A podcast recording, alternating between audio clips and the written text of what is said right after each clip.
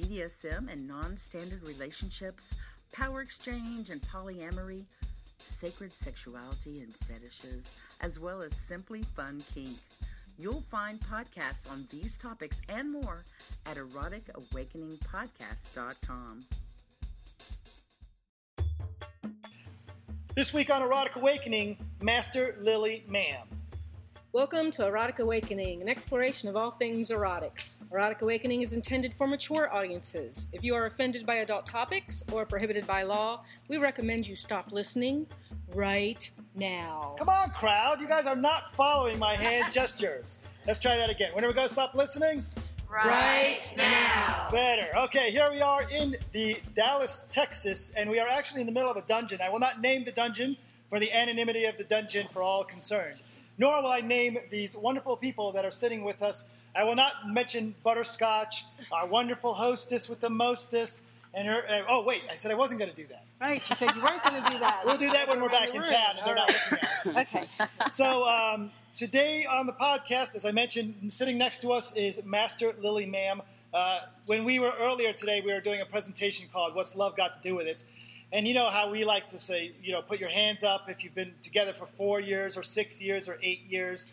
And Master Lily Ma'am, uh, what? When did you drop your hand? I, well, I dropped my hand at 24 years because it just seemed bizarre to have my hand up when everybody else's hand was So down. long But term. 27 years was the longest long term, and that just ended recently. And we'll talk to you in just a moment. Let's get the business out of the way real quick.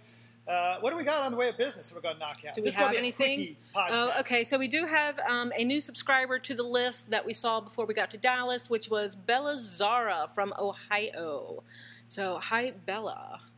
They should have come or to Belle. Texas. That would have been awesome. That would have been awesome. So we have been getting some people that have been liking us on Facebook. I'll have to grab them for the next one. Okay. So I've seen it, just have not written down the names. Don't stop liking us on Facebook. Absolutely not. Because we forgot you this time around. So we will add you in. Hand me that, hand me that little thing and we'll say our thing. All right. Hey, Dawn. Yes, sir. did you know Erotic Awakening is sponsored in part by Smitten Smitten Kitten. Kitten. Smitten Kitten is your online resource. I pointed to somebody in the crowd. It's your online resource and personal guide to all things sex related. They offer over 3,000 unique products and have served the sex positive community for over 10 years. What's your favorite sex related product? Put someone on the spot. Well, they've got that too. You'll find it all at smittenkittenonline.com. Use the coupon code Dan and Dawn for a 20% discount.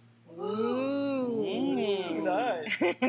As it happens, another person we're not going to mention that's in the audience tonight, 705, who's been one of our long term podcast listeners. 705, are you in the audience? No, sir, not at all. there you go. Um, and you wanted to say something else. Erotic Awakening is sponsored in part by Adventures in Sexuality, Central Ohio's kinky fun group. Find out more at adventuresinsexuality.org. And they've even been heard about here in Dallas, Texas. I actually heard some of you people said, "Hey, we're thinking about going to that Cope event." So that's pretty cool. Exactly, a huge three-day hotel sellout event up in Columbus. Master Nico, I understand we did not get your consent to have you on the podcast. I will not mention your name. Excellent. Good. excellent. Let's go on. So let's continue with the podcast. So sitting with us today, Master Lily Ma'am, um, and when we were start talking, we Master Lily Ma'am and I have had 19 conversations starts, and she says something great, and I say, wait, talk about that for a little bit, and we get don't get to finish any of our conversations. So for the next 10 minutes or 15 minutes or so, we are going to learn all the secrets of Lily Ma'am.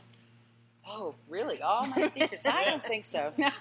So to start with, and I will steal this from our friends at the People of Kink podcast, which you can find at eroticawakeningpodcastnetwork.com. Somebody ring the bell for plug yourself. ding, ding, ding, ding, ding, ding. That's a great fucking bell there.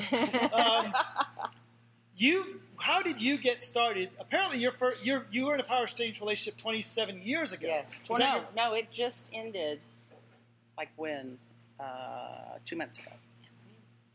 1986. so how do things get started in 1986? You were probably an early adopter to FetLife. Wait, there was no, FetLife there was back no then. FetLife back then. Oh, no. then Yahoo Groups. Wait, there was no Yahoo Groups. How did you get started? How did I get started in that particular power exchange? I think I actually had a power exchange um relationship before that because I had a, a gentleman who would follow me around. Holy shit, people! We have found the old guard. Oh, yeah, yeah, yeah, oh. Are you old guard? Um, I don't think so. No, because I no no. I Trick I, question, I sorry. really like. I love leather, and I really love the tenets of leather. And even though I'm not gay, uh, I really it really resonates with me. You know, so I really I really love it How did you get started? in leather In, at all? at all. Okay, when I when I was five years Okay, old. let's fast forward. Let's fast forward. How did you get involved in the world of kink and or power exchange or leather? Alternative life. First, I started online, which I found extremely unsatisfactory because you never can tell whether somebody's actually obeying you or not if you're online with them. Um, and then uh, in 2002, I got involved. Well, in 1986, I got involved with the person I just released, and we began a DS relationship. We didn't really know it was a DS relationship at that time, but I took her under my wing and taught her all sorts of stuff, and she obeyed me. And I thought, oh, this is really cool. I like this. Mm-hmm. And we moved forward from there. And people thought our relationship was really odd because we were not in a kink community, we were in a vanilla community, and they thought that was really very interesting, and they couldn't understand why we were doing that. And I didn't really know what kind of name to put to it. But I got online around 2000, and I found that unsatisfactory, so I got involved with the community in Austin, and I learned about um, a mentoring program uh, and I became an apprentice, and I went through that. It was a year long, and then I um, I loved that, and uh, so I became a mentor in that program a few years later. So that's that's where we're going to focus because it is an area of great interest of mine. We've tried this in our home of Columbus a few times, this whole mentoring thing, and Mhm. and it has not taken off. So what does being an apprentice mean? Does that mean is it like an apprentice woodworker where you have to sh- clean up all the wood shavings? No, it's where um, Not even a blink from the audience on that. Yes, in our BDSM, there's wood shavings too. Oh yes, absolutely. Oh, that'd be kind of cool. Um, you know, you can kick up by anything, right? Um, you have people who who join and come in and they learn different things, and then they have mentors each month assigned to them. And What I, kind of I things are- really enjoyed that. Is it like BDSM skills or how to top, how to? well, we- first, first of all, you learn how to understand yourself and what's important to you, uh, because that's really important with a person who's going to be a dominant. Is to learn what their motivations are and how to make those things happen. The um, particular mentoring program that I was involved with has a lot of different um, ways that they help you to do that. Some seem kind of odd, like making a collage about your how you envision your life. And people always say, "Oh, that's just really stupid." But after they do it and they stand up in front of the group and they explain what all these things mean, and then by the time the year is over, they're all going, "Wow, okay, that's that's pretty cool." So kind of like a, a vision board. Or yeah, kind kind of like a vision board, right? And then they're Nice, assigned a mentor uh, each month. One person is assigned a specific mentor, so there are a bunch of mentors. Uh, I teach a class about poly relationships, Okay. which is something you're interested in, obviously.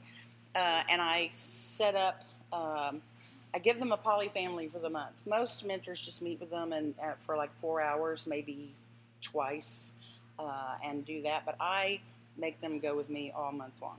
They have to take care of those submissives, which are all me. It's a role play thing. Right.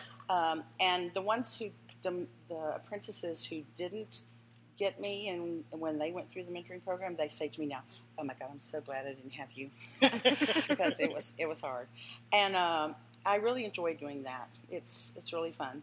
When I became involved in it more significantly, then I didn't have time to do the actual one-on-one mentoring.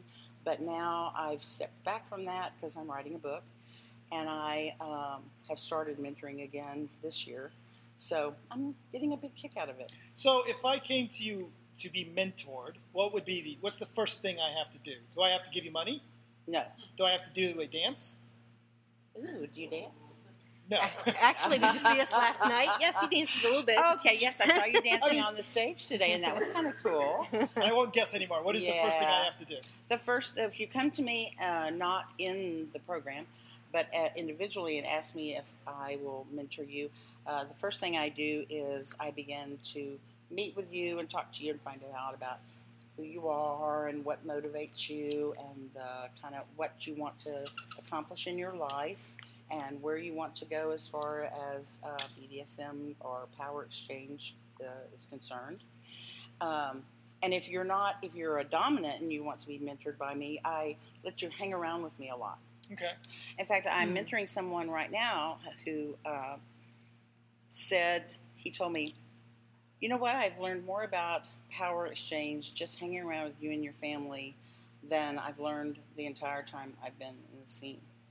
And I thought, wow, really?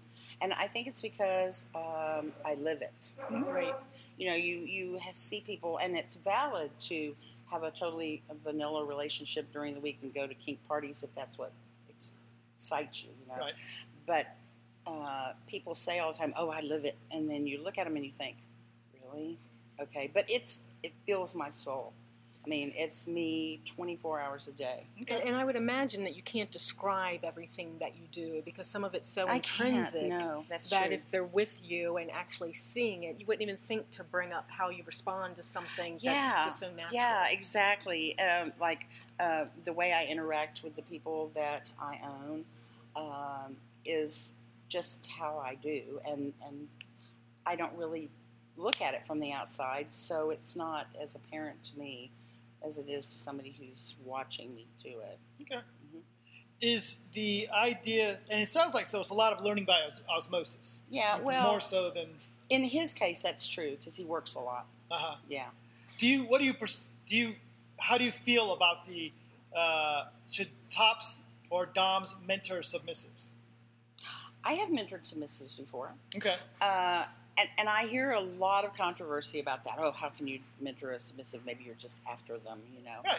But um, in fact, a submissive came to me uh, about a year and a half ago and asked, said, "Oh, I'm having a real trouble finding a dominant, and I really am not sure why that is, and I really need somebody to help me with that." And so um, I mentored that person for a while, and I said, "What we're going to do is I'm just going to treat you like you're mine." Mhm. And then you're going to just do the things that, that I require of my people to do, and then I'm going to explain to you why you're doing this and what that motivation is, and but then that will teach you to be flexible, so that when you have uh, your own master um, that you're going to be with, then you'll understand that he, that he or she is going to have their own rules and protocols, and so you have to be flexible enough to adapt to that. So I think when a when a dominant mentors a submissive, it's not that they're teaching them. Even though I had her do my stuff, you're teaching them to obey and to really understand what the mindset is. You're not saying, okay, these are my rules and this is what you're going to carry, and then whoever you go with, then you got you got to still follow my rules. No, no, you can't do that at all because that's just not mm-hmm. reasonable. So when a dominant says that they're going to mentor a submissive, if they have the right attitude about it and they're not teaching them, oh, this is my way and it's the only one true way, then I think it's very possible to to mentor Okay. someone because people have triggers, you know, that or things in their personality that are helping them to be unsuccessful, and so sometimes those things have to be pointed out to them. A Can lot men- of times that's not mentor her? successful. Can I mentor her? I don't know her, but I Yeah, but you're Lily Ma'am. If you I say just yes, she met. has to, right? I just Is that met her yesterday, and we are becoming friends. And so We I might get a couldn't check mark. possibly say that. Yeah. But see, if, if I saw Dan take on a, um, um, and I'm listening to what you're saying, but if I saw Dan take on a submissive and a mentoring, I would actually probably label it teaching. yeah, teaching, because yeah. mentoring i see that me personally as, as a peer level because if she's got an issue with something that's submissively wired question sort of thing and he's wired master he's not going to know how to You know say when i was good in that point, position you yeah, know that's a very good point. So, So maybe so he would send her to me because I could say, you know, when I was in that position, this is how I was thinking and what I might want to look at. Well, you know, when I and I'm gonna, uh, I think I'm gonna adopt that. So when I Uh-oh, was okay. teaching that submissive um, things, I thought would be appropriate for her. I I also used uh, my slaves. I would say, why don't you have a conversation with uh, my slave about this because she does this all the time, and Mhm. so she followed her around. Of course. Uh, she, my slave, is um, the alpha in our household. And so she takes those that come in new in our household, she takes them under her wing and kind of teaches them the stuff Mhm. I've taught her. Right. Yeah. But when it comes to emotional stuff, she's really good. 'cause- my slave is really good because she's had, she uh, was studying psychology in, in college. And Ah. so she's really sharp. Uh, she's awesome. yeah, I- Awesome. Dawn recently got her degree in applied psychology. Oh, nice. And every time I give nice. I, I don't know. Half the time I give her an order now, and she says, "And why do you think I want to do that?" and I feel like I need to lay down on a couch. I Uh-huh. don't know. Yeah, yeah. Oh, I know that might be kind of nice. Get Yeah. start snoring, you know. right. So, from a BDSM perspective, now, if you don't mind me saying so, and we've established that you've been in the scene for quite a while now, Mhm. you are not a member of the TNG crowd. Is that fair to say? No, no, I'm not a member of the TNG crowd. Do you still find BDSM appealing, just for the sake of BDSM? Or have you done it all and it's like, well, been there, done that? No, I think my favorite thing is the uh, MS relationship. I mean, I really love that. Mhm. Uh, I'm kind of controlling. I don't think I'm domineering, but I, I do like that that power. I, I'm reading the face on your slave. I'm not sure this is. Uh-huh. I should lean back. but no, I love stuff. I, I'm a real big needle fan. I love to play with needles, and I love to play with rope. Whoa, whoa, wait a minute. What the fuck was this thing with the six inch needle? Was that oh, you? the six inch needle. That Why was am I sitting that was next to me. you? That was me. well, you only do that with people who want. You Tell them what the six inch needle thing is. Uh, I'm fixing to do uh, uh, a joint class at an event called the Bash in Austin uh, this summer, and uh, the gentleman that I am uh, doing the presentation with um, is going to. I'm going to stick a six-inch needle through both of his testicles, and then I'm going to take a syringe and put boiling hot water in it, and then swish Oh. it through the. I hadn't heard Yeah. about the boiling hot water part. The Oh, that was sort of a part was- surprise. I guess Oh. it's not going to be a surprise now, but We might edit that Depends shit if out. it's a little harsh. no, no, we, we've done it before. We've played uh, before. Um, we only do that about once a year because you know. Because it's once a year is enough. Yeah, It's kind of Somebody- like having a baby. You kind of got to forget. somebody asked, "Hey, "Do y'all practice that a lot?" And I said, "Well, no, not a lot because you don't want to do that sort of thing a lot. But it takes a lot of practice. The only other person who has done that to him, except for one person we mentored to do it and taught, um, was Midori." And uh, and so he watched me play for three or four years, and then said, "Okay, I've watched you play. You're very calm, and you don't get you know overly excited when something happens. And I think that you'd be the perfect person to do this to me." And so we just started to progress from there. It took us about a year before I actually did it. I had to do some studying, and Mhm. we talked about it a lot. In in our last minute or so, and this is going to suck for me to ask you this question with a minute left. What is your spiritual viewpoint of the world? Ooh. My spiritual viewpoint of In a world. minute. I I love my life and I love the people in my life and I view everybody that I meet as someone who potentially could be in my life. And so I just view the world as a happy place. Could you have a relationship with a guy and not stick a needle in their testicle? Absolutely. Yes. Sweet. Absolutely. As Dan moves a little closer. Anything else, Dawn? Not I can think of. Sir. All right, we can find uh, Master Lily Ma'am on Twitter. How would I find you on Twitter? uh, at, at Lily underscore ma'am. Thank you very much for being on the podcast. I enjoyed it very Bye, much. bye, Dawn. Bye, Dan. Bye, Texas.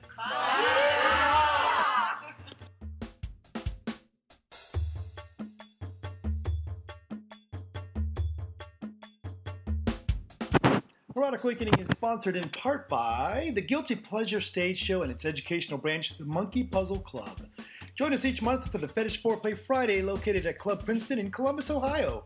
This event provides new and engaging kink classes followed by BDSM themed play party. Classes begin at 8 p.m. with a party immediately following. The Monkey Puzzle Club meets every Wednesday at the Room at Columbus Insight Center for Cutting Edge Kink classes beginning at 8 p.m immediately followed by hands-on guided practice sessions with members of the Guilty Pleasures and Monkey Puzzle crew. Follow us on Twitter at Monkey Puzzle Club OH or search for the Monkey Puzzle Club and look for our Curious Monkey logo. You can follow both Guilty Pleasures and Monkey Puzzle Club on FetLife.com